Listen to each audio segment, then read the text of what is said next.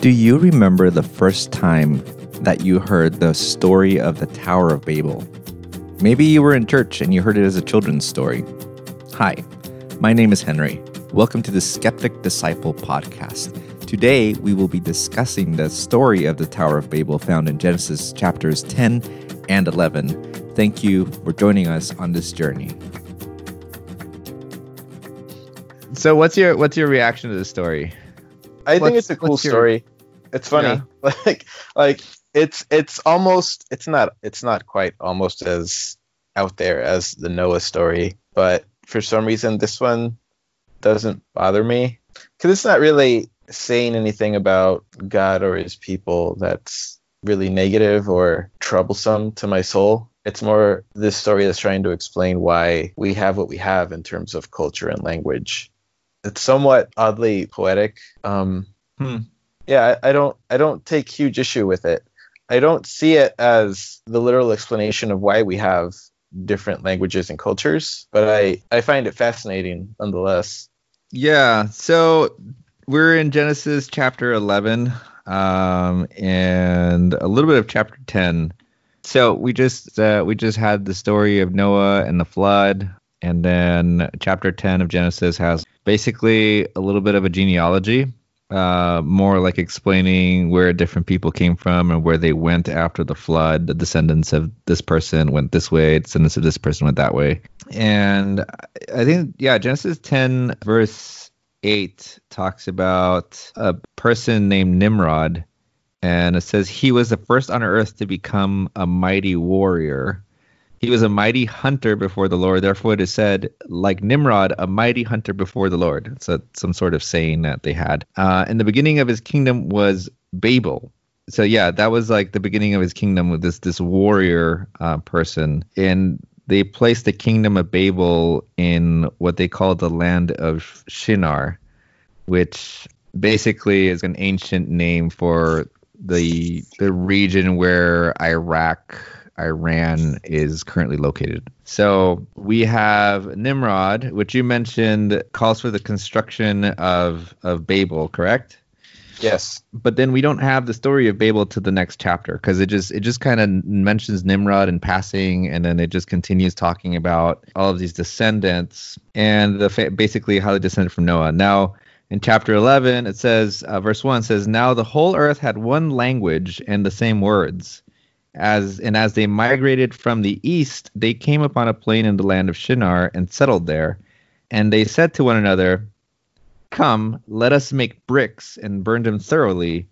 And they had brick for stone and bitumen for mortar. Then they said come let us build ourselves a city and a tower with its top in the heavens, and let us make a name for ourselves. Otherwise, we shall be scattered abroad upon the face of the whole earth. And the Lord came down to see the city and the tower which mortals had built. And the Lord said, Look, they are one people and they have all one language, and this is only the beginning of what they will do. Nothing that they propose to do will now be impossible for them. Come, let us go down and confuse their language there, so that they will not understand one another's speech.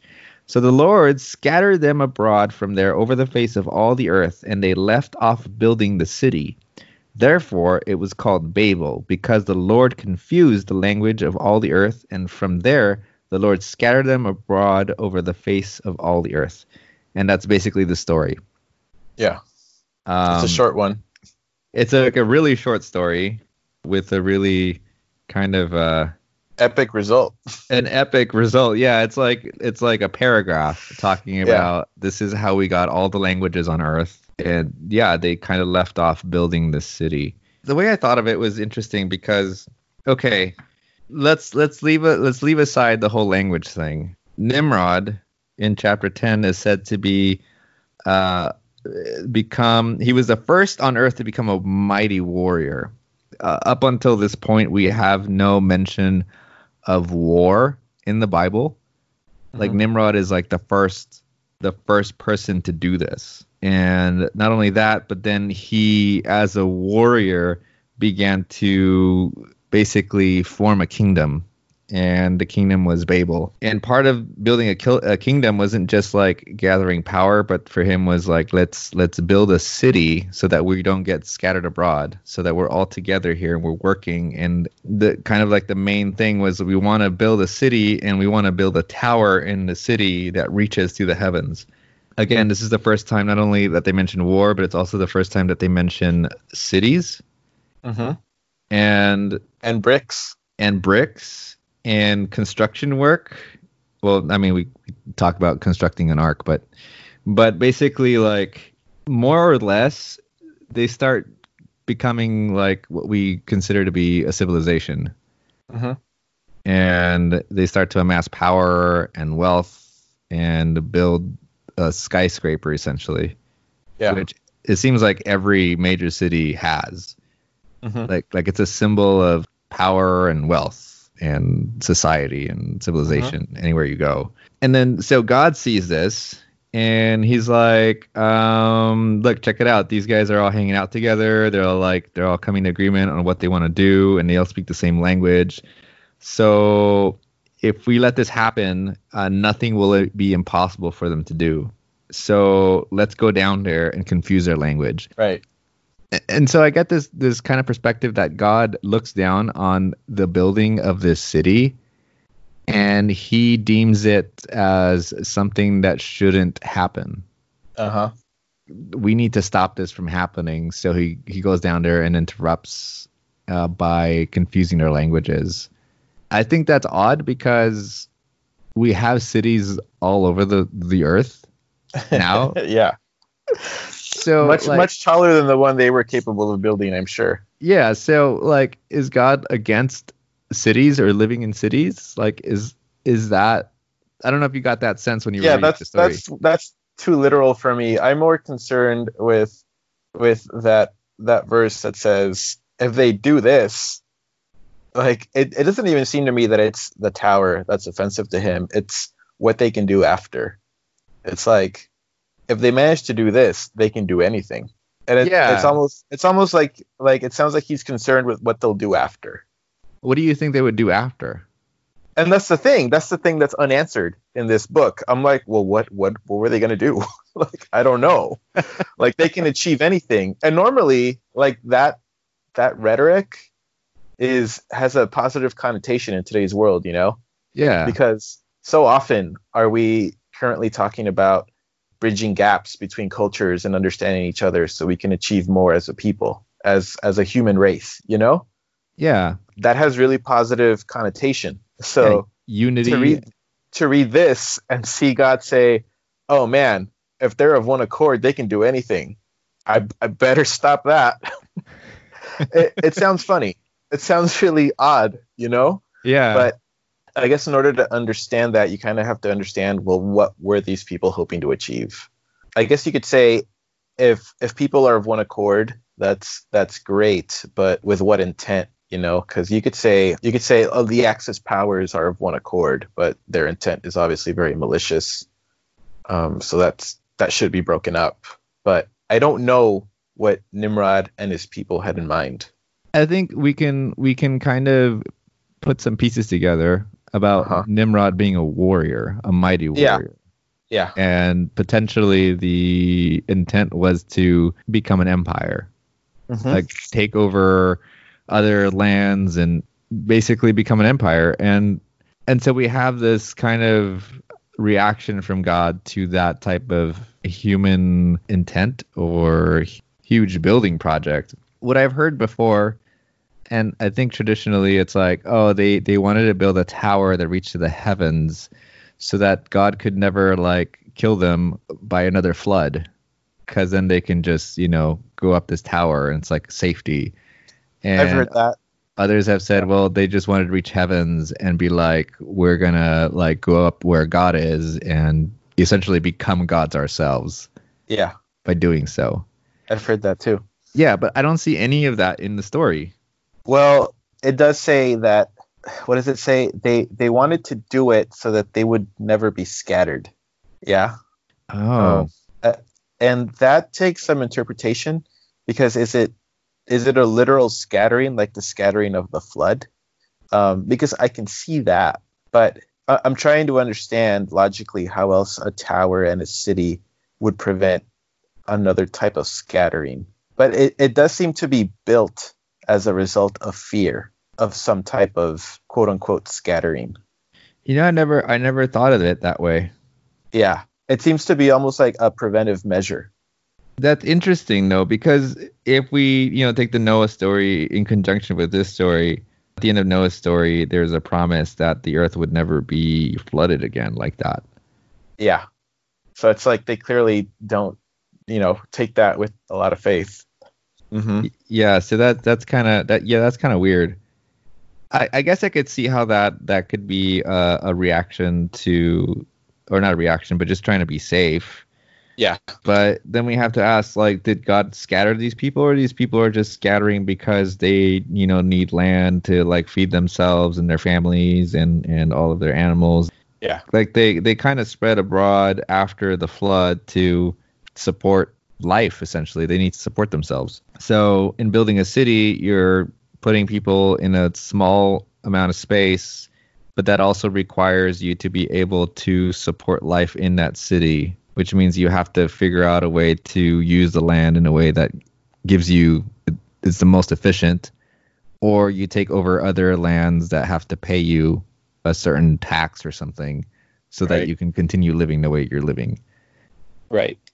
So we have like a some sort of hierarchical like structure to society hmm so yeah, I think the way I see it, I, I think of it that way, and I think it's important to, to look at it that way. I don't think it's maybe the only way, but the reason being that Babel is basically kind of the the beginning of Babylon. Yeah. And so Babylon is a a city that becomes an empire, and the Hebrew people are very much affected by this empire. Uh, so much so that they, they end up being taken captives into Babylon for quite a long time because, in their understanding, they fail to follow God's um, laws or God's or keep God's uh, uh, covenant, keep the covenant with God. They, they break the covenant or the promise of the relationship that they have with God, and that's why they end up being taken away as captives into Babylon. And not only that, but then also Babylon shows up symbolically later on in the New Testament in the book of Revelation. So it's like a symbolic it's a it's an actual place which we have like actual physical proof of the empire of Babylon, but it also takes on symbolic meaning throughout the scripture Hmm. afterwards. And I think that's important to note that the Bible decides to include this story of the Tower of Babel from the very beginning of Genesis. So I think it it like it has two functions. One is to show or to basically explain why we have so so many different languages, and two to introduce to us this idea of this beginning of Babylon that has been with humanity from almost the very beginning. Yeah. I, I- think part of me has always seen this story as, and it might be a stretch, but a type of commentary on industry. Not that industrialism itself is evil or bad, but industrialism does have very obvious downfalls, pitfalls. And, you know, like you mentioned, we talk about Babylon a lot in the Bible, and Babylon is always this reference to this giant mechanized like industry that takes advantage and abuse of people and its power run amok essentially. Yeah. You need a giant industrial machine in order to achieve that. It is power based. I think this is the first clear sign of it in the Bible. Yeah, it is. And you know what's funny? I see God like messing with it. You know what I mean? Yeah. Like it, it's Yeah. happening and God's like, I'm gonna mess with this thing. And I feel like throughout history, especially history as it is as it is recorded in the Bible, you still see this image of God messing with even the imperial Babylon and Mm. using them to to get his point across or to do the things that need to be done which is I think it's it's weird because you have something that isn't good and yet God manipulates it sometimes. Mhm. to to do what needs to be done. And we get this we get this picture of of a god who will interrupt sometimes these human events or like change their course even though these empires they essentially consume everything in in their paths. Yeah. And uh, the book of Daniel refers to these empires as beasts, or envisions them as as these horrendous beasts that cannot be stopped. Um, so from the very beginning, I see a god like interrupting it and like changing the course of the you know the city to the point where it's left unfinished and they continue uh then they they get you know they get spread so i think that's kind of an interesting thing that came up as we were talking about this and you were saying you know industrialization isn't necessarily bad but it tends to be The thing about industrialization is you have to ask why. Like, why are we doing it? You'll find that the answer is never about God. We use him as an excuse a lot. I think, you know, in the US, when we're talking about like westward expansion and Louisiana Purchase and the, the gold rush and all of it, we use, like, if you look at, at paintings from the 1800s, like, there's a lot of imagery of like the angels flying westward with man as they travel to the west and they consume and they build and they pillage and you know they try to whitewash Native Americans and they do it in the name of God yeah for, the sake, for the sake of industry because that's what God wants. I don't know where that came from, but we we would say it a lot. But honestly, why why industrialize so much? And usually the answer is money and land and power true it, it's it's just that simple. Like there's no other reason to industrialize than that. Like, and if you tell me, well, it's about efficiency, well, like, well, being efficient at what? And again, it's about being efficient with money and power. It's like it doesn't make your salvation more efficient or loving people more efficient or et cetera, et cetera. right Um, Right. I, I think I think you're right. And I think this kind of calls back the what we talked about in our other episode about good and evil and about what we choose to be good and evil for ourselves and not caring how it affects other people or the environment or you know just things around us.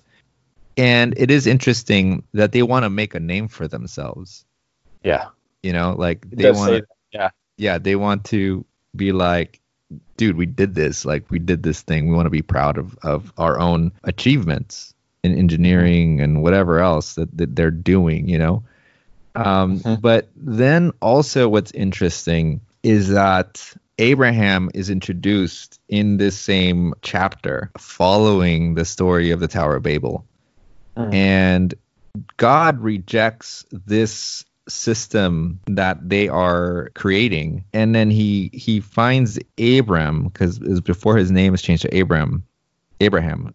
So he finds Abram and he and he promises to make a nation out of him. And I think that's interesting because God finds Abram and he says I will make you a great nation and I will bless you and make your name make your name great so that you will be a blessing I will bless those who bless you, and the one who curses you, I will curse. And in you, all the families of the earth will be blessed. And that's chapter 12. It's like the very beginning of chapter 12. So I get kind of like this opposite type of thing, you know, like you see yeah, people, Nimrod and whoever he's leading to build a city, city, they're trying to make a name for themselves. God rejects that plan and instead goes and finds Abram and he says, I will make you a nation and I will make your name great. And that's interesting. Yeah, and the purpose is so that you will be a blessing to all of the families of the earth. So I think if we put those together, we can uh, deduce that that the Babel system was not a blessing to all of the people of the earth, Mm. but rather was more of a curse. Mm.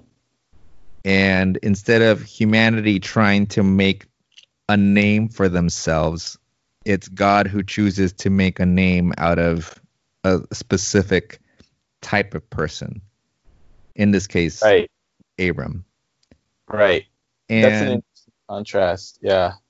yeah, that, that's the word I was looking for. Contrast. I couldn't think of it. I don't know why. I've I've never thought of that before, but that makes a lot of sense to me because really then the question becomes about what defines a good nation, and that's that's really the crux of the story. Then, Right, because it it goes back to what you said how this isn't necessarily bad. It's the intent that's bad.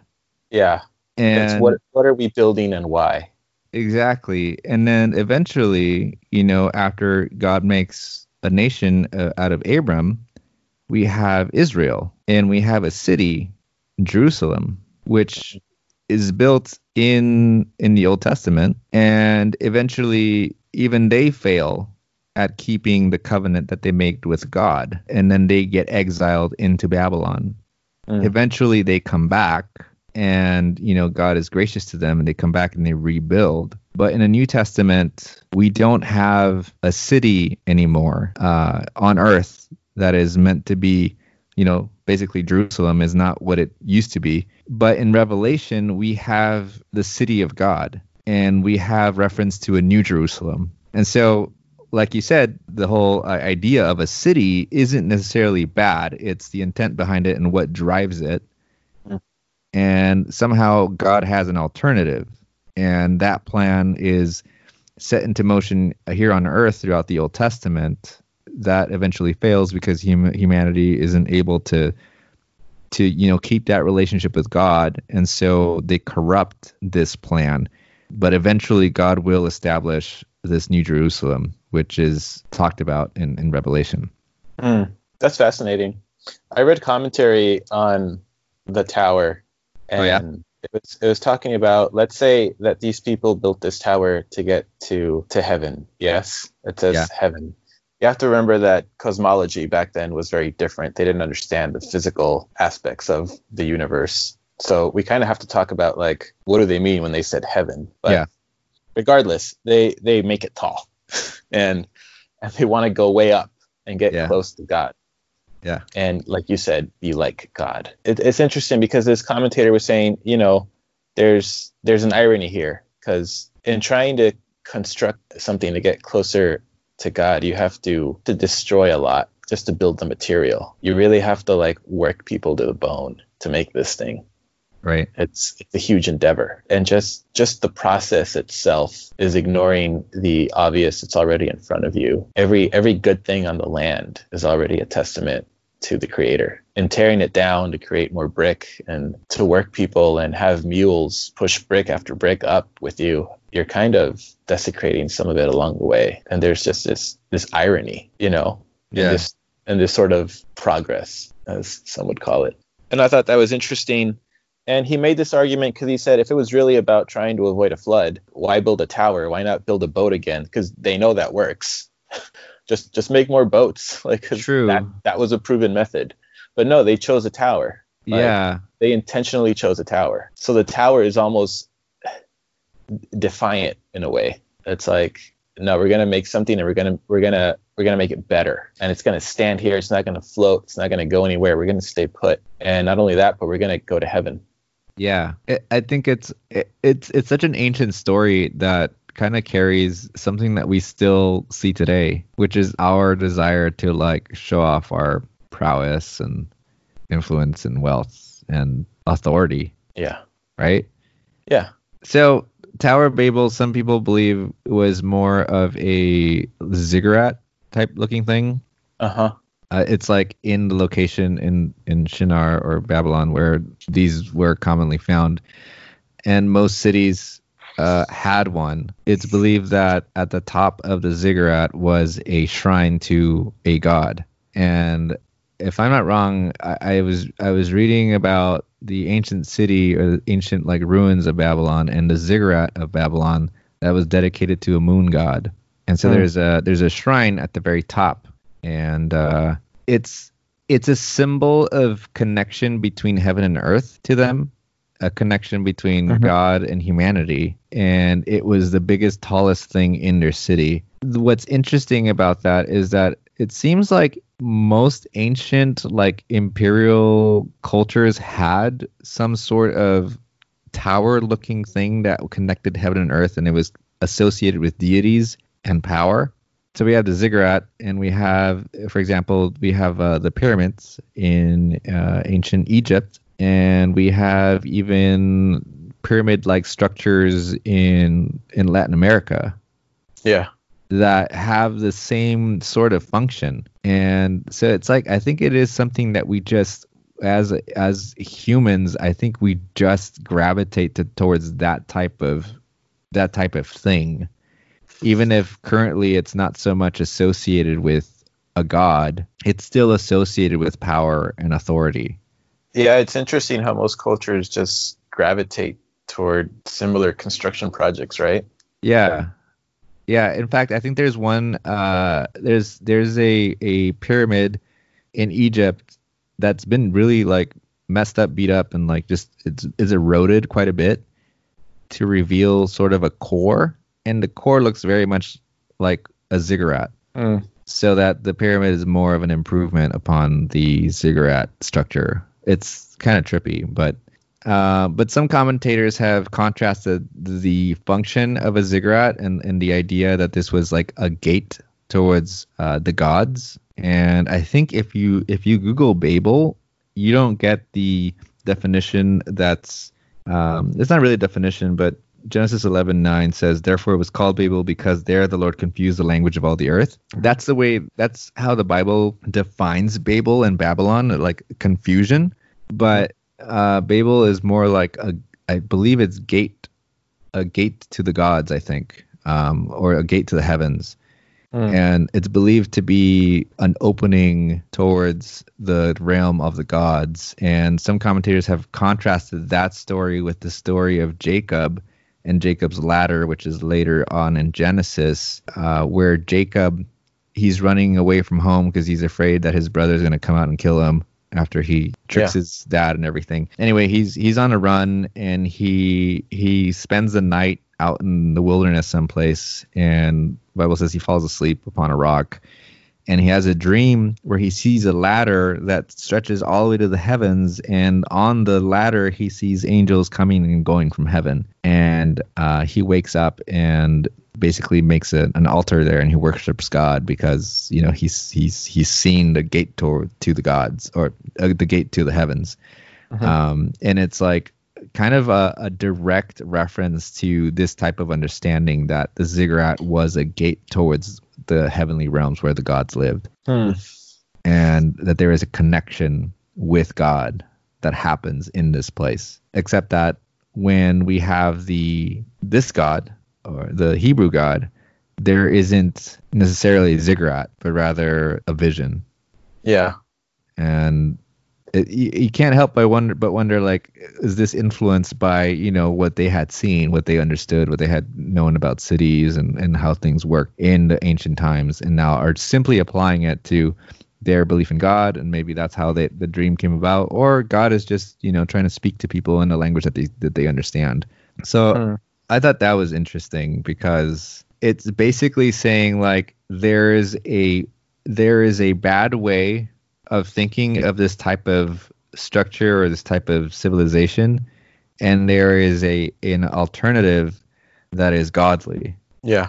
and I think people are again given a choice of choosing one over the other. And throughout, you know, ancient Israel's history, we have kind of a consistent failure to choose the good, to choose what what is good or what God wants or envisions for this city, and instead continue to fall back into what this type of Babylon is. Hmm. And so again, we're presented the the choice between good and evil constantly. Yeah. This goes back to the um, the fruit Yeah, essentially this, about this in creation. Yeah, essentially this is this is still happening now.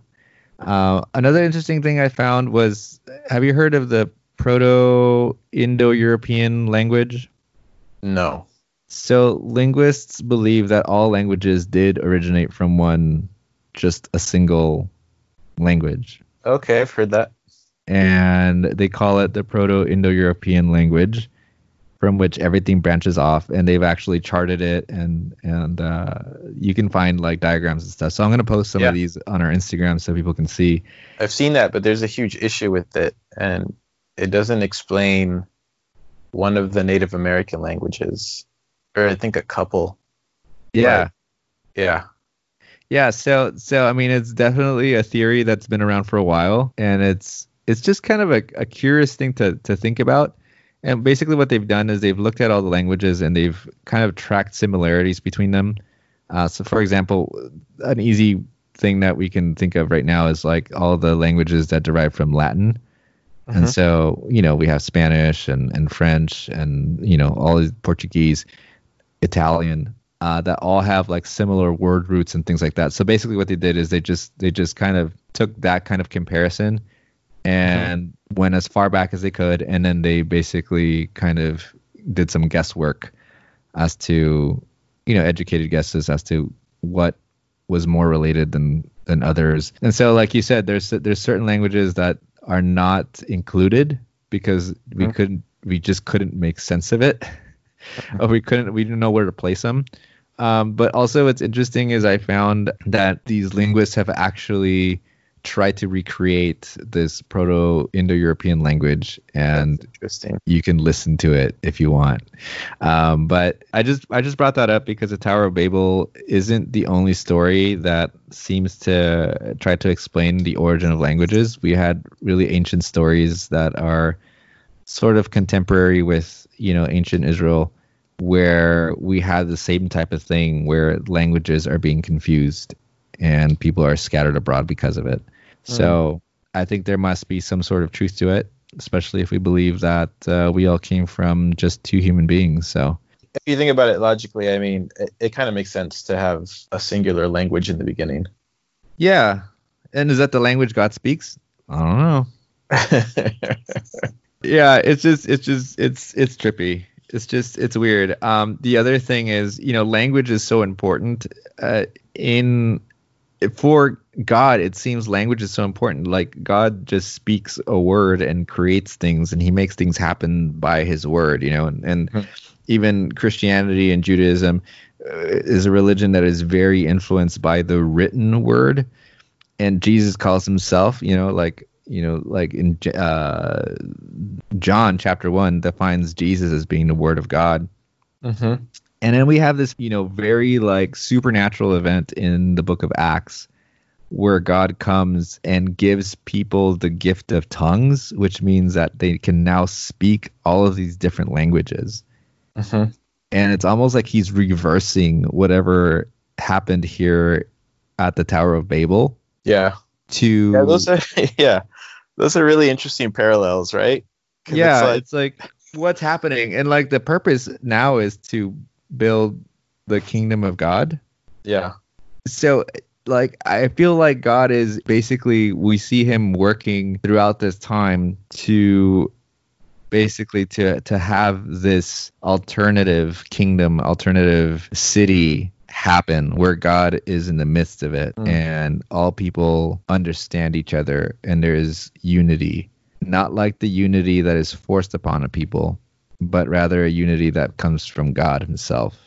And I think that's what that's what Jesus said meant when he said, you know, the kingdom has come near, Mm. and then you see all these good things happen. That's what God's kingdom is like. You see people being healed and and restored and and and redeemed, and life is given.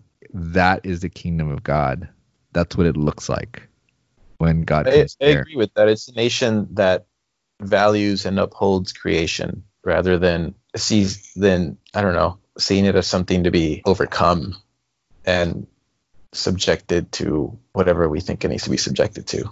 Yeah, and then and then you know we are citizens of the the of of heaven, how uh, Paul says it, and as citizens of heaven, we then have to live like citizens of this kingdom. That is not like the kingdom of men. It's it's a kingdom that Jesus came to establish, Mm. and we have references to kingdom of heaven, a kingdom of God, and it's not something that we're waiting for to happen in the future. It's something that we begin to enact here on earth now, according to Jesus. And I can't see any other reason why he would te- again teach his disciples to pray, you know, let your will be done here on earth as it is in heaven. Yeah. That's the purpose. That that's how impactful I think that Babel and Babylon are to the biblical narrative because I would say it's the exact opposite of what God wants for humanity. Yeah. I think it's uh, no that's a good question to ask ourselves. I think when we take on almost any kind of project it's like why am I why am I building this? Why am I creating this? Is it simply because I can or is there something more more worthwhile here? Yeah, I think that's an important question to ask. Am I doing this as a citizen of heaven or am I doing this as a citizen of earth? Of maybe not earth, but you know what I mean? Like, am I doing it as a citizen of the city of God or am I doing this as, as a citizen of a city of men? I do think the ability to create anything, just the ability to create or be creative, is one of the most godlike gifts we've been given. I believe it is still how we're most like him in several ways. And so it's it's it's really interesting to see what we do with that, you know? Yeah, the the the theme continues. What do we do with what God has given us? Yeah. So you know, g- going back to Noah, it's kind of like I imagine him looking down on the earth and being like, "What did you make? What is this? Where is my creation?" And now, you know, you have Nimrod and you have the city and you have Babel, and it's almost like it's there's a new creation, but it's it's still this act of defiance or whatever. I almost feel like like this whole um, story with the scattering of words is almost just to buy Abraham time to build up this other nation because eventually even if you scatter all the languages you're still going to get people building a lot of the crap we have today and it's here sure enough but fortunately we also have really good examples of beautiful i think very godly things that people have made Yeah. Whether physically or in the arts or music or or whatever it's there. You can't say everything we've made is a heap of garbage. There, there's a lot of wonderful things we've made.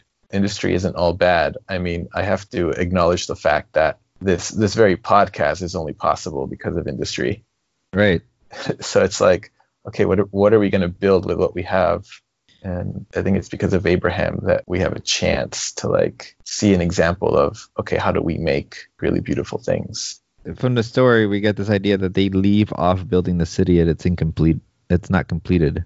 In the meantime, God finds Abram to make a nation out of him and to create the alternative. Yeah, I think you know it's something that I see all the time uh, in technological advances and everything. Like we always start off saying, "Oh, this is going to be super helpful for humanity, and we're going to be able to do all these things that we weren't able to do before." And eventually, we somehow twist it and create something that, um, or use it to towards our own destruction. or to just serve the rich and powerful Yeah. I, Yeah. I mean, the example I'm thinking about right now is like, you know, just the invention of the airplane. Mhm. And it was like such a good intent. And, you know, we just, you know, we're fascinated with being able to fly and imagine what we can do when we can fly. And then we started bombing people with them and using them in war. And it's I like, mean, that's a, what? that's a very yeah yeah. It's a concrete example. I'm also mostly thinking of like systems and structures politically and sociologically because I mean this is this is currently being debated a lot. We have a lot of social structures in place that benefit certain people in obvious ways and disadvantage others. Sometimes by income or gender or ethnicity. We have a lot of racist structures in place and i would i would tie that in as part of this Yeah, I think so. I mean, uh, this is more of a, a civilization, society type of system that that's being built in Babel. I don't know that they dealt with the same types of, or they, they would have called it the same as we call it, but definitely we have in ancient history like this, or even in more modern history, this idea that like our people are better than yours. yeah And so we justify killing and, and oppressing and heavily taxing and using different peoples towards the benefit or of the people who are in power. And I yeah, I definitely see that happening in any powerful nation or any place on earth really. And so I mean that's why it's so opposed. Like when we when we say like these things are wrong, we want to do differently. I feel like this is the spirit of Babylon or Babel that that is, that we have that is just like so viscerally opposes yeah the changes that would need to happen in order for people to to have their freedom or have the same advantages as everyone else. And I think it's I think it's a tricky thing when we try to do it also without thinking about I feel like humanly, even when we try to fix things, we break things. Sure. And I just it's it's funny. I was just I just watched uh, Hamilton the other day, and it's great. And it tells you know the story of, of Alexander Hamilton, you know, throughout the American Revolution and then the establishment of you know the United States and everything. And you're looking, you're like peering into history, and you're seeing how they see themselves being oppressed or overtaxed, and you know the underdogs and they decide to revolt to make things right and they miss things like they don't give the same value in terms of like power to women Mm-hmm. you know the the blacks that that even some of them fought in the revolutionary war uh, were not given the ability to vote either and many still remained in slavery in, in the american south and then this continued Yeah. even even some of the founding fathers had slaves Yeah. and so you wonder when we just try to do this humanly like even when we fight for certain things we still have this ingrained just a tendency to to still yeah to continue in just a different form Your example is funny too because we do all that in the name of God's nation. Yeah.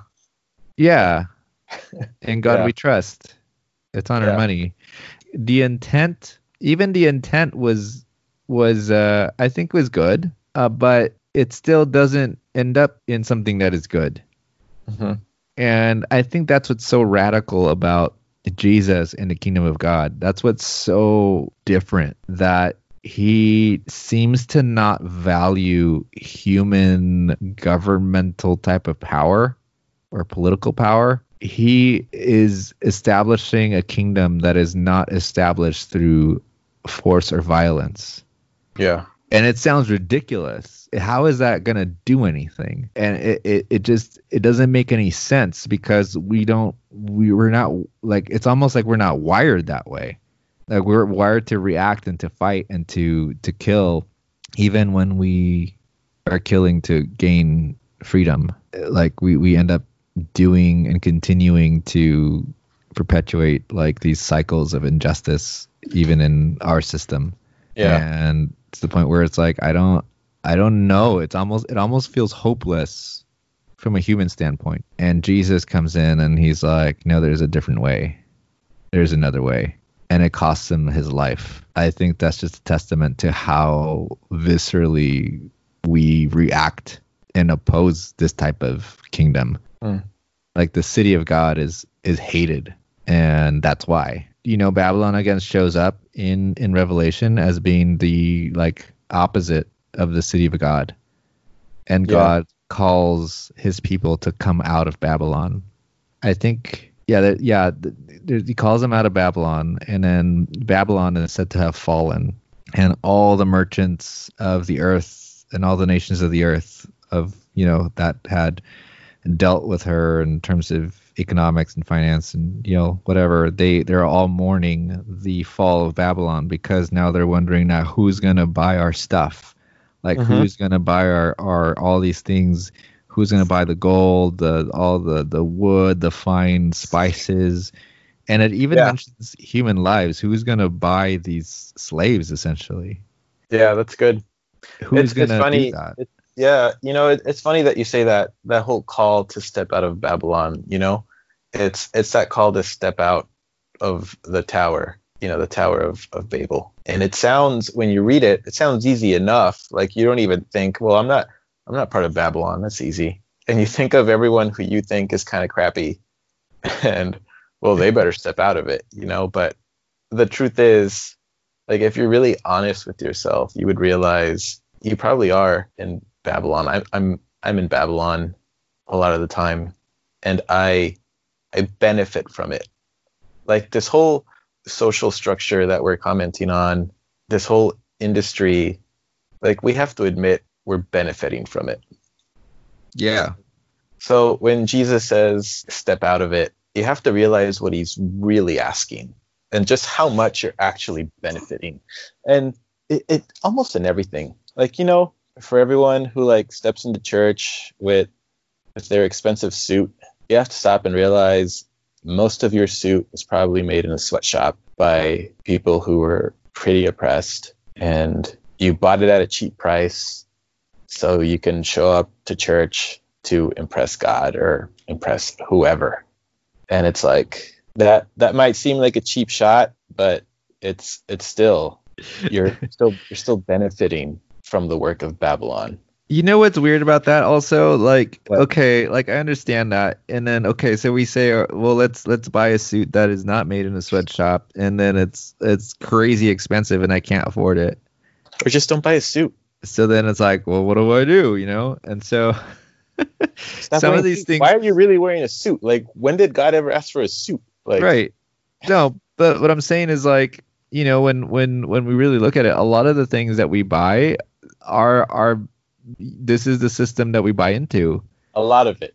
a lot of it A lot of and uh, there are alternatives but sometimes Yeah. they're so expensive that it's it you can't you then you realize i can't afford this without some some people in a sweatshop way across the ocean uh, working and and making this for me Right. and and the other thought is well maybe you know like we're giving them jobs so like if we stop buying and these companies stop using their services then they have no jobs so i'm really supporting them Mhm. in helping them you know put food on the table it's just such a like intertwined like yeah, you're getting into a more meticulous political. yeah I but- I'm but- gonna- if I would follow you on that route, it'd be more along the lines of typically people would like boycott a company and say, um, "I still want to support people in the sweatshops, but I'll only continue buying from you if you improve their working conditions and wages." And sometimes they do, and then you start buying again. Um, but anyway, not to get into that too much. That is an option, though. Um, you know, it's there's other things like how much plastic you buy. You know, yeah like let's take something less politically charged how much plastic you buy yeah and and you can buy like a ton of plastic water bottles and not actually need to i don't even think it saves a lot of money to do that but yeah. you could do that out of convenience. Yeah. Saying like well i don't i don't give a crap what it does to the environment. That, that's another scenario where you have to ask yourself okay like what about the kingdom? However you want to see that. Of course. Like what am i doing to it? Where where where am i living and what am i benefiting from? Yeah, I think you're right, and I think that's that's well stated. yeah.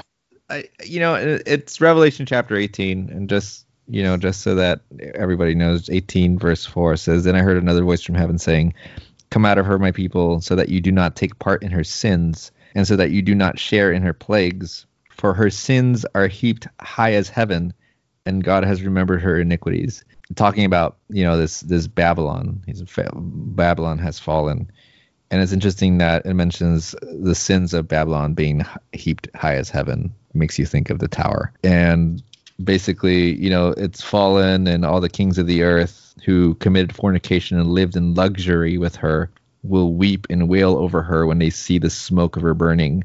And they will stand far off in the fear of her torment and say, Alas, the great city, Babylon, the mighty city, for in one hour your judgment has come. And the merchants of the earth will weep and mourn for her, since no one buys their cargo anymore cargo of gold, silver, jewels, pearls, fine linen, purple, silk, scarlet, all things of scented wood, all articles of ivory, uh, bronze, iron, marble, cinnamon, spice. It just goes down uh, all these things that they would buy. And it gets down to cattle and sheep, horses and chariots, slaves and human lives. Basically saying this is what results from your Babylon like actions. And you need to come out of that. And that's a very strong call. But basically, what I see is God is calling us to live in such a way that we do not take part in these things. And that's easier said than done Yeah. but I think we're realizing right now that we cannot support systems that oppress people, that oppress, that, that abuse the earth, abuse animal life, and that, yeah, even to the point of human lives. And and just to be clear, I'm not advocating for living a life off the grid where you go live on a private farm and just live away from society.